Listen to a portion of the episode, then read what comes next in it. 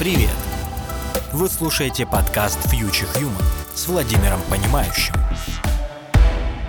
И сегодня у нас в гостях наш постоянный собеседник Владимир, понимающий человек, который понимает в блокчейне, если не все, то многое. И, как он сам говорит, постоянно находится в процессе понимания. Мы хотим поговорить сегодня о будущем, о том, каким оно может быть и что мы можем делать для того, чтобы оно было таким, как нам хотелось. Напоминаю, мое имя Александр, рубрика Future Human. В связи с этим у меня первый вопрос. Мы все говорим о децентрализации, горизонтальности и прочих неиерархических благах, которые нам несут технологии. Но вместе с тем, такие инициативы только набирают, в лучшем случае, оборот. По своему состоянию они гораздо ближе к мечте. А цифровые концлагеря, созданные с помощью тех же технологий, уже современная реальность.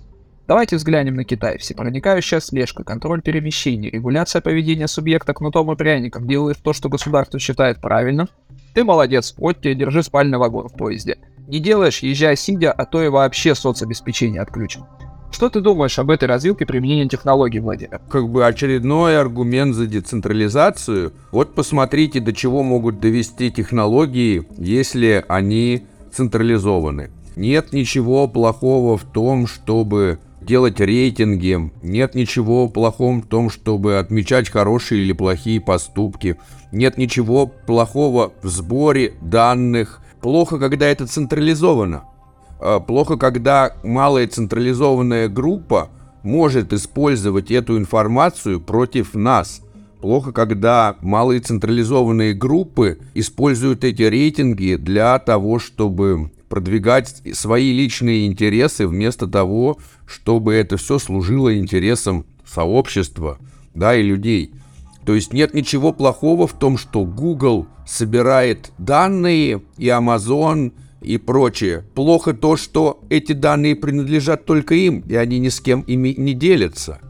Да, как бы это очень здорово набирать информацию о, например, о ДНК и так далее, как, как оно устроено для того, чтобы нам изучать геном человека и лечить генетические болезни. Плохо, что это может оказаться в руках малой централизованной группы, которая сможет э, использовать это против наших интересов.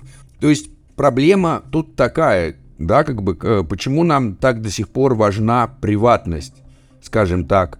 Не потому, что нам надо что-то скрывать, не потому, что мы хотим оставить все в секрете, чтобы от нас никто не знал, потому что кто-то может использовать эту информацию против нас. И вот ужасно, когда наша личная информация используется против нас, вне в наших интересах. Если бы нельзя было бы использовать нашу информацию против нас самих же, то ее не было бы смысла скрывать. Ну, например, кто кому-то очень э, стыдно показаться там голым на публике. И поэтому у этого человека, если получить его, например, голые фотографии, можно шантажировать, говорить, а, если ты нам, не знаю, что-то там не сделаешь, то мы выложим твои голые фотографии в сеть, и все увидят, какой ты голый. Один биткоин, и, например, если И он такой, о, ужас, нет, не выкладывайте. С другой стороны, есть порнозвезда какая-нибудь, да, которой там не только фото ее голые, там видео ее голой, и ого-го какие. И как бы написать ей, о, ты знаешь, у нас есть твои голые фотографии, если ты нам не выдашь биткоин, мы сейчас их выложим в сеть. Она такая, ха-ха, Вон там на Pornhub абсолютно за бесплатно. Смотри, сколько влезет. Тут же вопрос авторское, авторского права и приватных каналов, в зависимости от того, где это было размещено. Она же ведь может, например, заявить и сказать, что а у вас нету прав это публиковать, потому что на самом там видео или на фото стояла ватермарка, например. Там имели, не имели, как бы все, что попало в интернет, стало собственностью интернета. Но давно пора понять, что причем здесь тут имеет право, не имеет права. Да, вот анонимный источник взял, выложил что-то, и ты что будешь говорить? Эй, ты абсолютно неизвестный человек, ты не имеешь права, как бы, а, и что? Ну, типа, выложил и выложил. Да, там, типа, имеет ли право выкладывать там какие-нибудь переписки каких-нибудь там госдепартаментов. Ну, имеют, не имеют. Но вот есть люди же, всякие Wikileaks, которые выкладывают, потом их там преследуют, но как бы, ну и что, что они там. То есть вопрос не в этом. Вопрос в использовании нашей личной информации против нас самих же. Да, и вот мы, так как мы живем в таком мире централизованном, где есть интересы малых централизованных групп, нам приходится так сильно заботиться об анонимности, приватности, не потому что мы что-то плохое делаем, а потому что мы понимаем, что наши же данные могут быть использованы против нас. Когда это будет все под контролем сообщества распределенного, когда это будет все децентрализовано, когда наши данные не, не смогут быть использованы против нас, когда они не смогут быть переданы каким-то там третьим группам, ничего не будет плохого в том, что мы собираем, создаем какие-то там рейтинги, выдаем репутацию, мы наоборот как раз к этому сейчас все и стремимся, да, мы создаем все вот эти NFT, SBT. Конечно, любую технологию можно использовать и во вред, и во зло. Вилкой можно и в глаз колоть, но вилка не была создана для того, чтобы в глаз колоть, да, вилкой кушайте макарики, не тыкайте других людей вилкой. Несмотря на это, кто-то, конечно, может использовать вилку в качестве укола другого человека. Ну, тут третий момент, давайте тогда все вилки запретим, да, как бы ножом можно порезать же человека, э, как бы давайте все ножи запретим. Вот и тут вопрос, кто имеет право взять и запретить что-либо? Вот когда есть кто-то, кто может запретить и силой тебе навязать, когда он скажет, что ты это не можешь использовать, ты говоришь, а я буду. Приходят люди с палками, бьют тебя и сажают в тюрьму. И первого, второго, третьего, пятый человек такой, все, все, не буду, не буду. Да, как бы не надо забывать о том, что из черной резины сделана власть, она сделана из ментовских дубинок. И то, что нам сейчас навязано, и то, что происходит в Китае, навязано как бы тем, что если ты не будешь соглашаться с тем, что тебе дала мал, там вот эта централизованная малая группа указала, как в каком тебе вагоне ехать, если ты с этим не согласишься, придут люди с палками и отправят тебя в э, четыре стены или просто расстреляют. В Китае смертная казнь, ну, это не новость. И фишка в том, что а почему вот эти люди с палками слушают эту малую централизованную группу? Ну, потому что они им бабки платят. Вот если бы сообщество им бабки платило, да, кто управляет комьюнити-пулом Китая? Кто управляет бюджетом? Малая централизованная группа, они распределяют. Кого будут слушать люди, которым приходят бабки? Ну, те, кто распределяют. Вот если бы сообщество распределяло, если бы сообщество увидело, что приходят люди с палками и бьют каких-то людей, и говорят, все, вы из комьюнити пула ничего не получите. Они говорят, как не получите? Вы не работаете в интересах сообщества. Вот когда сообщество будет выплачивать, распределять бюджет, тогда кого будут слушать люди с палками? Те, кто распределяет бюджет. До тех пор, пока бюджет распределяется малой централизованной группой, люди с палками будут защищать интересы малой централизованной группы. А блокчейн был создан для децентрализации или нет? Не, неправильно поставлено. Что значит блокчейн был создан для децентрализации? Искались разные пути децентрализации, да, то есть у нас имелись только централизованные структуры. Вот, и у нас была централизованная экономика.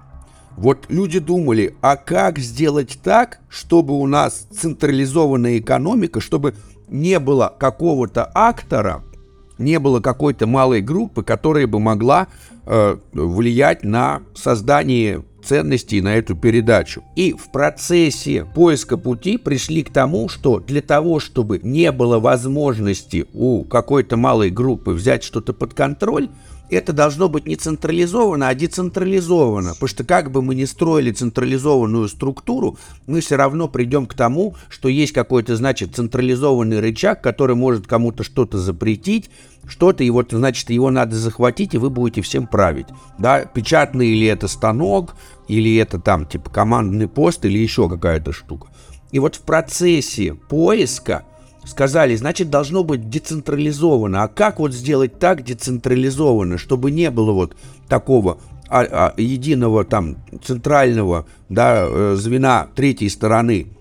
Пришли к тому, что, ну вот, есть такое решение, сказали, вот блокчейн, он децентрализованный. Вот если сделать так, да, если э, будет много одинаковых одноранговых машин, которые друг с другом связываются консенсусом и проверяют, грубо говоря, вот друг у друга данные и хранят их одинаково, то вот этот децентрализованный вариант решения подходит, потому что у него нету центрального звена.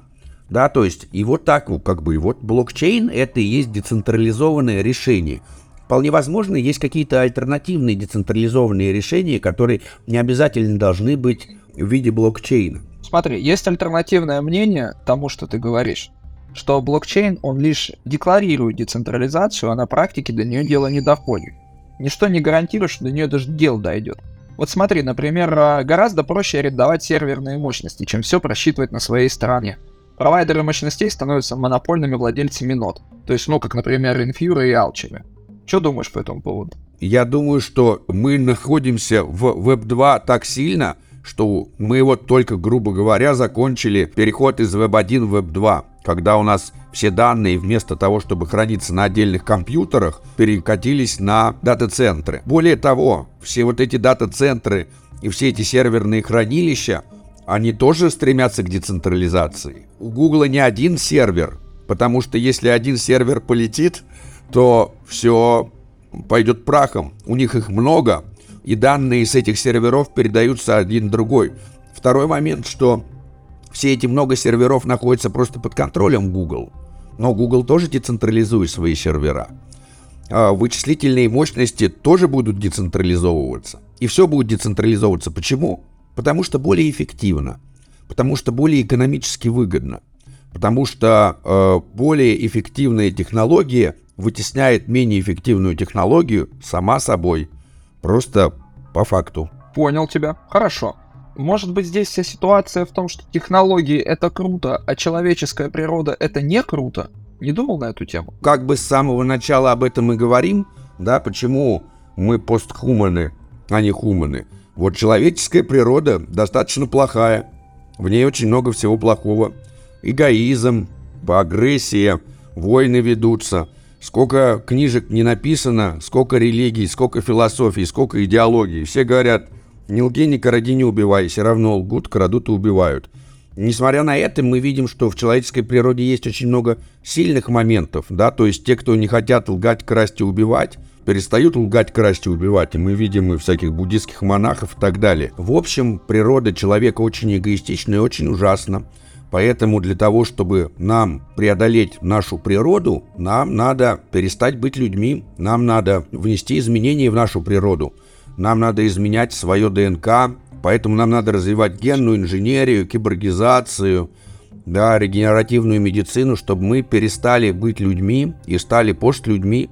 И вот это одно из моментов такого, как бы, да, и вот Future Human, это вот такой переходный период. Не все люди еще осознали как раз то, что круче быть не человеком, чем человеком. Более того, Э, вот есть же бушмены, примитивные племена, они еще и радости технологии не осознали. И вот как бы кто-то уже стал хорошим по своей воле, а кто-то до сих пор не хочет становиться хорошим по своей воле.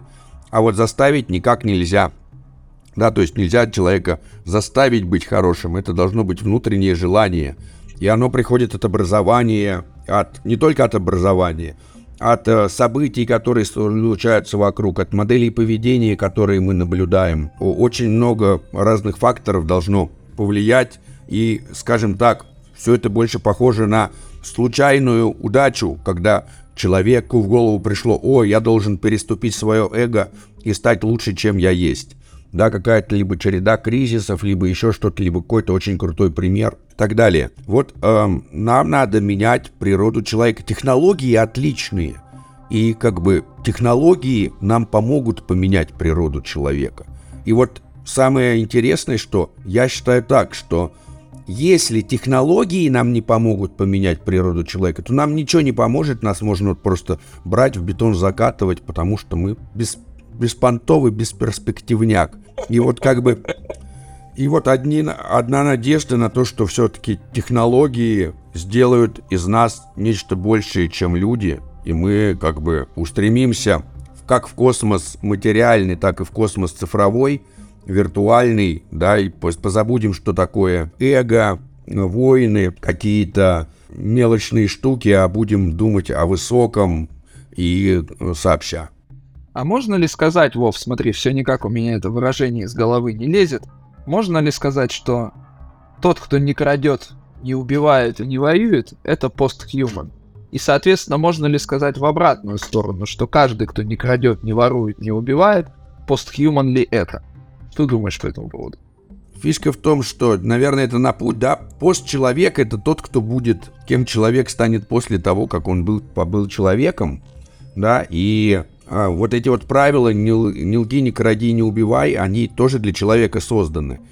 И вот, э, ну, мы можем увидеть прогресс, да, вот несмотря на то, что у нас нигде не прописано «не сморкайтесь в занавеске», да, и на занавесках не висит объявление «не сморкайтесь в занавеске», в занавеске все равно никто не сморкается. И как бы большинству людей даже в голову не приходит, что можно высморкаться в занавеску.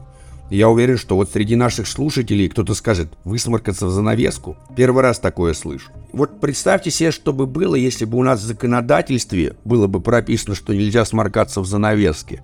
И вот то, что и на занавесках бы висели бы объявления. В занавеске сморкаться запрещено. Не сморкайтесь в занавеске. О чем бы это говорило? Это бы говорило о том, что люди так часто сморкаются в занавеске, что уже надо говорить, что так делать не надо. И вот то, что мы этого не видим, говорит о том, что просто так никто не делает. Вот если у нас до сих пор есть «не лги, не кради, не убивай», это значит, что у нас до сих пор лгут, крадут и убивают. То есть в нормальном О, постчеловеческом обществе не будет написано лги, «не лги, не кради, не убивай», потому что это в голову не придет, это будет как сморкаться в занавеске. То есть, э, типа, теоретически это можно, но зачем? Ну, я тебе такой пример, Вов, приведу по этому поводу. Да, действительно, в занавеске не сморкаются, но это вопрос восприятия, вопрос географического положения. Вот в Камбодже, например, нигде абсолютно не написано «не писайте в реку», нигде не написано. Но люди писают вокруг, все. Они писают по закоулкам, по всяким разным. Они детей приучают с малого детства это делать. И это абсолютно нормально. Ты можешь пройтись по центру Пномпеня, а кто-нибудь будет стоять и писить. И это абсолютно нормально будет, хотя нигде этого не написано. Ну, а, судя по всему, от этого никто не умирает и не страдает. А вот «не лги, не кради, не убивай» прописано во всех религиях, потому что от этого, судя по всему, судя по всему, если люди будут писать вокруг, это никак не повлияет на адаптивность человека и на передачу данных э, как бы в будущее, да, в отличие от э, лги, кради и убивай, когда те сообщества, которые лгут, крадут и убивают, выживают куда хуже, чем те, кто не лгет, не крадет и не убивает. Будущее, оно не за вот этими негативными запретами, да, то есть э, оно за позитивным и конструктивным, за подачей моделей. Вместо того, чтобы не лги, мы будем использовать «говори правду». Вместо того, чтобы не убивай, мы будем говорить «дари жизнь». Вместо того, чтобы об- отнимать и делить, мы будем складывать и приумножать. Да, мы будем не из двух зол выбирать меньшее, мы будем из двух добр выбирать большее. Вот это ты хорошо сказал, на мой взгляд. Это очень хорошо звучит. И давай мы вернемся к теме все-таки цифровых вот таких вот постгосударств всяких разных и попробуем поговорить с тобой не про два добра, а про одно вполне конкретное зло. Что можно сделать, чтобы не допустить развития по сценарию цифрового концлагеря? Можно ли вообще это не допустить и почему ты так думаешь? Можно и нужно, да, во-первых, у нас есть ЗК, Zero Knowledge Proof, да, доказательство с нулевым разглашением. И как бы криптография не стоит на месте. И с появлением квантовых компьютеров у нас будет квантовая криптография, она уже есть. И квантовые компьютеры уже есть, просто они еще не сильно распространены. Которые сделают это еще более безопасным. Это первое. Второе, что э, на данный момент в государствах классических много чего прописано. Они на словах и на законах защищают все наши свободы просто там. Днем и ночью не спят, просто только дай им нас защищить от чего-нибудь. А в цифровых государствах это будет прописано в коде. Это нельзя будет не исполнять, да, то есть если классические государства могут напридумывать любых светлых штук, потом самих же и нарушать в своих личных интересах, то постгосударства цифровые, децентрализованные, которые мы сейчас уже будем наблюдать, в них в коде будет прописано. Они будут защищать приватность, они будут инструментом в руках людей для защиты своих интересов. Не они будут какой-то гипермашиной, мегарегулятором, который взяла на себя ответственность э, там суперпапы за вами типа народом, который типа как дети, э, самое следить им там, шлепать вас. У нас не будет даже функционала наказания. У нас наказание заменится отсутствием пряника. Да, то есть вот есть те, кто поступает правильно, получают награду, а те, кто не поступают правильно, не получают награду.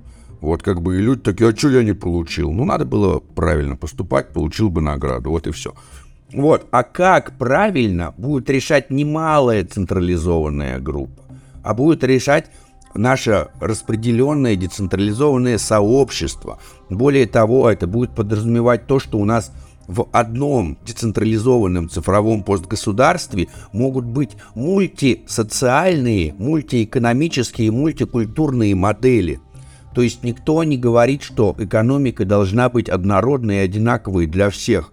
Мы можем легко создать экономическую модель, в которой у одних будет одна экономика, у других будет другая экономика, будет существовать третья экономика, которая будет мостом между первой и второй, и э, все эти люди будут говорить, я вот в этой экономике нахожусь, у меня вот этот вот токен, да, SBT на адресе, а я вот в этой вот, и каждый человек сможет быть даже в двух. У меня, как у человека, будет два адреса. Один у меня работает по экономики А, другой по эко- адрес по экономике Б. Как двойное гражданство на вроде. Как, э, да, мультигражданство внутри одного государства. Более того, нам это никто не мешает создавать мультисоциальные структуры, в которых у нас одни адреса будут подчиняться одним правилам, которые они сами себе и выбрали. Вторые адреса будут подчиняться вторым правилам, которые они себе выбрали – будут пространства для третьих, где смогут сообщаться первые и вторые адреса по тем правилам коммуникации, которые они себе выбрали. И будут разные культурные мировосприятия. Это то же самое, что у нас в одном сообществе могут люди говорить на разном языке, если у нас хороший переводчик. И вот я уже могу взять, зайти в какое-нибудь там из сообществ и понимаю, что там есть люди из Индии, там Китая, Кореи, Германии и Франции, э, там все говорят там на английском при этом, и никому это не мешает то, что у всех разные культурные там э, восприятия и воспитание находиться в одном сообществе и использовать один мульт, вот язык для такого интерпланетарного общения. Но в какой-то из моментов у нас появятся там, да, нейроязыки, да, когда я буду смотреть, мне будет искусственный интеллект сразу переводить на какой-то там удобный для восприятия язык, когда я смогу, все будут люди говорить на разном языке, но у всех будет отображаться тот, как, то, как и они захотят. И в Телеграме, например, мы уже это можем увидеть. Я могу зайти в любое сообщество, кликнуть, перевести мне на язык, который я выбрал, и будет сообщество, весь диалог переведен на тот, который я хочу. Это если у тебя премиум аккаунт только есть. Только в этом случае это можно сделать. Да, да, да, естественно, скажем так, что все эти технологии как раз, да, они как вот только если премиум аккаунт, и вот появляется, значит, децентрализованная распределенная модель, в которой есть весь тот же функционал, только премиум аккаунт не нужен. И вот им люди начинают пользоваться и так далее. Естественно, что вся э, система будет течь по наиболее эффективному и наиболее выгодному пути все системы так делают, да, то есть есть какой-то вот этот динамический аттрактор наибольшей эффективности. И чем более эффективные структуры, инструменты, системы, там подсистемы мы создаем, тем больше мы видим поток, который переходит из менее эффективных в более эффективные. Как электрончики там от минуса к плюсу бегут. Вот точно так же мы из менее эффективных будем стремиться в более эффективные. И это вопрос а. времени, вопрос б. созидателей, разработчиков, сообщества, да. И как бы вопрос третий, что э, как нам будут ставить или не ставить палки в колеса. Ты неисправимый оптимист, Вова, вот что я тебе могу сказать. Начали говорить про цифровой концлагерь, ты уже находишь решение. Но это решение скорее для общества. А что в связи с этим могут делать отдельные люди, например, такие, как я и ты? Как бы лучшее, что можно сделать, находясь на территории тоталитарного государства, типа Китай там или России, бежать оттуда. Типа не надо находиться там, где плохо. Да? Второй момент, что как они делают, чтобы люди не бежали. Они рассказывают, а там еще хуже. Типа, куда вам бежать? У нас лучшее из того, что есть. Демократия — это лучшее из того, что придумало человечество. Наш тоталитаризм — самый лучший тоталитаризм, везде еще хуже тоталитаризм. Они там...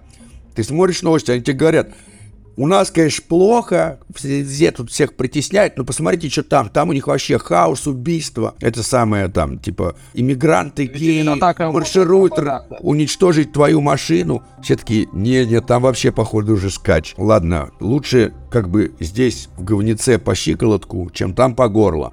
Да, но как бы надо понимать, что, судя по всему, мы получим такую, да, эволюцию любознательных. Вот те, кто малый уровень любознательности – и тяги к знаниям останутся в говне по шею. А вот те, кто любознательный и что-то хочет изучать, свалит оттуда и как бы и выйдет из фекалий. И в итоге самые ужасные и плохие как бы потонут в фекалиях, а самые хорошие построят цифровые постгосударства и э, полетят в космос. Желаю нам с тобой этого, желаю нам с тобой как можно скорее полететь в космос и посмотреть и убедиться наконец в том, что Земля действительно плоская, и она действительно покоится на трех слонах и черепахе. Слушай, а каким ты вообще видишь а, альтернативную цифровому вот этому самому концлагерю организацию будущего? Можешь ли ты привести какие-то конкретные примеры, что позволяет тебе сохранить надежду на то, что это реализуемо? Первое это второй закон термодинамики, да, и существующая энтропия. Фундаментально любая структура централизованная, она централизованная только до тех пор, пока вкладывается энергия для ее централизации. Если энергию для на централизацию структуры ты перестаешь затрачивать, система сама по себе начинает децентрализовываться. Да, то есть в любой системе, закрытой без приложения каких-то там энергий, нарастает, скажем так, хаос. Стоит директору взять куда-то там, уехать, на пару неделек отдохнуть. У них там уже отдел продаж с отдел логистикой в обход этого директора, что-то там продают, прочее. Потому что директор нахрен не нужен, он просто ходит и смотрит. И не дает нормально отделу логистики с отделом продаж бабки пилить. Директор возвращается. Так что это такое? Этого уволить, этого сюда. Главная задача центрального звена какая? Ну, сделать так, чтобы второстепенные звенья не наладили прямую связь. Потому что если у двух второстепенных звеньев есть друг с другом прямая связь, зачем им третья сторона в виде центрального узла? То есть центральному узлу необходимо затрачивать энергию на то, чтобы не давать второстепенным узлам объединяться, налаживать связи. Какая прелесть децентрализованной структуры, распределенной? А там не надо никакой энергии затрачивать на то, чтобы поддерживать децентрализованную структуру. Она сама децентрализуется. Децентрализованная структура продолжает децентрализовываться. Распределенная структура продолжает распределяться. Это же очень flow, поток, так и есть. Это же есть энтропия. Мы как бы в эту сторону, система движется сама. Грубо говоря, когда мы идем в сторону децентрализации мы как будто как с горки скатываемся. Нам не надо прикладывать усилия. А когда мы пытаемся зацентрализировать что-то, нам надо вверх тащить, в горку, а для этого надо усилия тратить. Естественно, то, что чем больше вот эта централизованная структура, тем больше усилий надо затрачивать на ее последующую централизацию. Все больше и больше и больше. Да, конечно, они ищут более эффективные пути там и, и к экономии энергии. Но в один из моментов приходит такая ситуация, когда энергия на затраты централизации самой структуры превышают э, выхлоп этой централизованной структуры.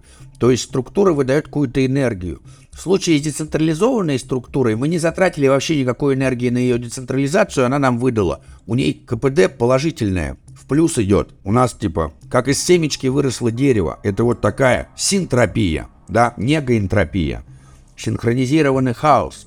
В случае с централизованными структурами у нас выхлоп является энергия, которую мы выдает система, минус энергия была затрачена на ее централизацию. Вот в тот момент, когда энергия, выдаваемая системой, становится меньше, чем энергия, затраченная на централизацию этой структуры, приходит коллапс.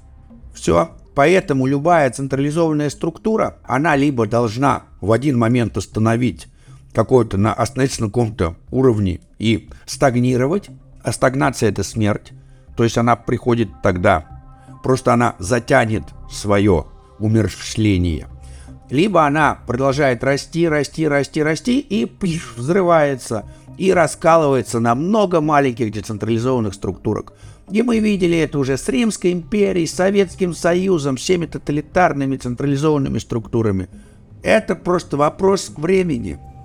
У меня есть коротенькое такое дополнение. Я не могу про себя сказать, что я там шибко какой-то умный, образованный человек. Но я могу точно про себя сказать, что я очень любопытный. Поэтому вот вопрос, кстати, ты вот про СССР затронул. А вот смотри, СССР, это же ведь фактически, ну, пример децентрализованной организации. И вот э, как это делалось еще в масштабах одной страны, насколько я знаю, есть еще Австралия, у которой аж две столицы. Одна Сидней, вторая Канберра. Правда, 98% жилплощади Австралии, они, к сожалению, как бы, ну, не используются.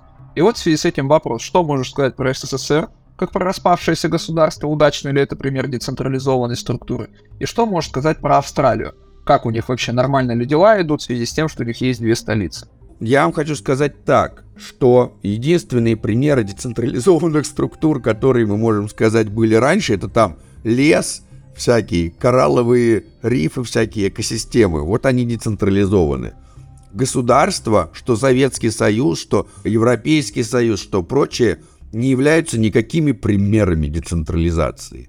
То есть то, что э, какие-то из этих централизованных структур были, скажем так, мультицентрализованы, а какие-то централизованно централизованные, это не делает их децентрализованными. Конечно, есть примеры э, Швейцарии, например, какой-нибудь, да, в которой уровень децентрализации выше, да, можем сказать так, что есть разные уровни децентрализации или централизации. Возьмем вот, да, и сделаем такую ось, проведем. С одной стороны у нас 100% децентрализация, распределенная сеть, да, которая, например, является интернетом. С другой стороны, сверхцентрализация, да, там, тоталитарная секта там из одного человека. Он сам себе там диктатор, сам себе вождь, сам себе начальник, сам себе подчиненный. И вот мы можем сказать, что вот какие-то, можем по этой а, линеечки, градации разложить. Кто-то ближе к стопроцентной централизации, кто-то ближе к стопроцентной децентрализации, да, но вот есть разные уровни. До появления интернета то, что было создано децентрализованным человеком, это была электросеть. Вот у нас электросеть децентрализована. Она у нас не имеет тоже центра. К этому тоже давно пришли, ее там пытались тоже как-то там обрывать, ограничивать и так далее. Ну вот, может быть, электросеть только Северной Кореи сейчас осталась централизованной на Северной Корее, во всем остальном мире она полностью децентрализована. И вот других примеров децентрализации мы что-то не особо наблюдали. И вот когда у нас появился интернет, мы увидели первые примеры децентрализации такой настоящей. И я говорю о Web1, о первом поколении интернета. И вот э, это Web1 усилиями разных корпораций начал централизовываться. И мы перешли в Web2, и было затрачено немерено усилий и энергии на то, чтобы централизовать этот интернет, создать все вот эти дата-центры, сервер, серверное хранение и так далее. И теперь мы поняли, что что-то не круто получилось, да, то есть мы думали, что будет лучше, а лучше не стало. И вот теперь мы понимаем, что надо уходить от централизации. И мы, как децентралисты, мы не рушим никакую централизацию. Мы не, не делаем ничего плохого серверам Гугла. Мы вообще как бы, пожалуйста, живите сколько угодно централизованные структуры там. Просто мы вас считаем неэффективными. Типа храните данные на своих там флешках и VHS. Мы просто считаем это неэффективными. Мы не занимаемся разрушением централизованных структур. Мы занимаемся созиданием децентрализованных. Мы просто созидаем и создаем новые структуры, которые более эффективны в экономическом плане, в социальном, культурном, которые больше и лучше отвечают нашим потребностям, которым нам находиться приятнее, в которых у нас больше возможностей при затрачивании меньшей энергии. Просто когда мы создаем вот эти структуры, часть людей из централизованной парадигмы говорит, э, ребята, у вас круче, чем у нас. А, айда я к вам. А мы говорим, да не вопрос, у нас все открыто, мы же никому не запрещаем, приходи, permissionless. И люди потихонечку перетекают, капитал потихонечку перетекают. И вот мы уже сделали так, что э, там типа самые крутые программисты к нам уже перетекли, самые крутые экономисты к нам уже перетекли. И вот, ну, типа, все начинается с таких вот как раз любознательных элит, которые перетекают, а потом нелюбознательные элиты скажут, о, фига себе, смотрите, у них там NFT, у них там за, за JPEG картинку э, можно 20 баксов получить. Офигенно круто. Нахрена я работаю ментом? Пойду э, сделаю себе это самое. 15 картинок, получу месячную зарплату. Вот так вот это происходит. Мы пальцем их не тронем. Как бы мы просто, просто да, старые формации перестанут существовать, потому что мы создадим новые формации. И если мы их не создадим, если мы не создадим инструменты более эффективные, то люди будут пользоваться теми инструментами, которые есть. И фишка в том, что государством и вот этим еще э, всем чернью централизованные кто-то еще пользуется, потому что нету альтернатив. Как только появляются альтернативы, которые более эффективные, люди начинают ими пользоваться. Это вопрос времени, опять же. Ну, собственно, в этом, в этом причина, я думаю, успеха такой компании, как Apple. Потому что до Apple мы все пользовались кто Sony Ericsson, кто Motorola, кто еще там какой-нибудь бедой вот этой всей. Как только они вышли на рынок, они предоставили максимально комфортное, удобное решение, и с тех пор мы все этим пользуемся. Ну, не все, а, ну, я думаю, достаточно многие. Да-да, я пользуюсь Android, если что, но как бы не могу сказать, что прямо мне нравится решение Apple. Ну, конечно, да, в общем, Получается так, что все будут пользоваться тем, что э, более энергоэффективно. Я при э, затрате меньших усилий получаю больше выхлоп.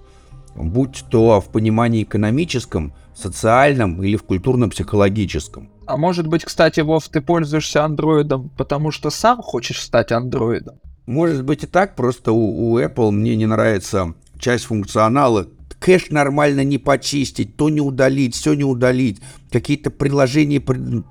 В общем, мне не нравится. С одной стороны, все удобно и в два клика, но функционал такой маленький по сравнению с андроидом, что, ну, там, типа, обычно люди, конечно, склонны в, э, между чем-то э, сложным, более сложным, но более функциональным и менее сложным, но в два клика выбирать менее сложные в два клика. Ну, это как играть в игру, которая очень легкая и тупая. Ну, вот мне не интересно. Как Змейка против Elden Ring, например, да? Ну, вот просто вспомните, какая крутая игра там была, не знаю, там, Цивилизация первая, да, и, и, и вообще. Ну, то есть, э, неважно, да, фишка в том, что э, просто тот функционал, который Apple предоставляет, он настолько э, заточен под то, чтобы все было в два клика, что из-за этого очень маленький функционал и много функций, которые бы хотелось сделать, там, недоступны, закрыты и, и так далее. И, это мне не нравится. Ну, сокращение этих кликов, кстати говоря, оно зачастую идет вот как раз а, в противовес политике конфиденциальности, которую мы подписываем.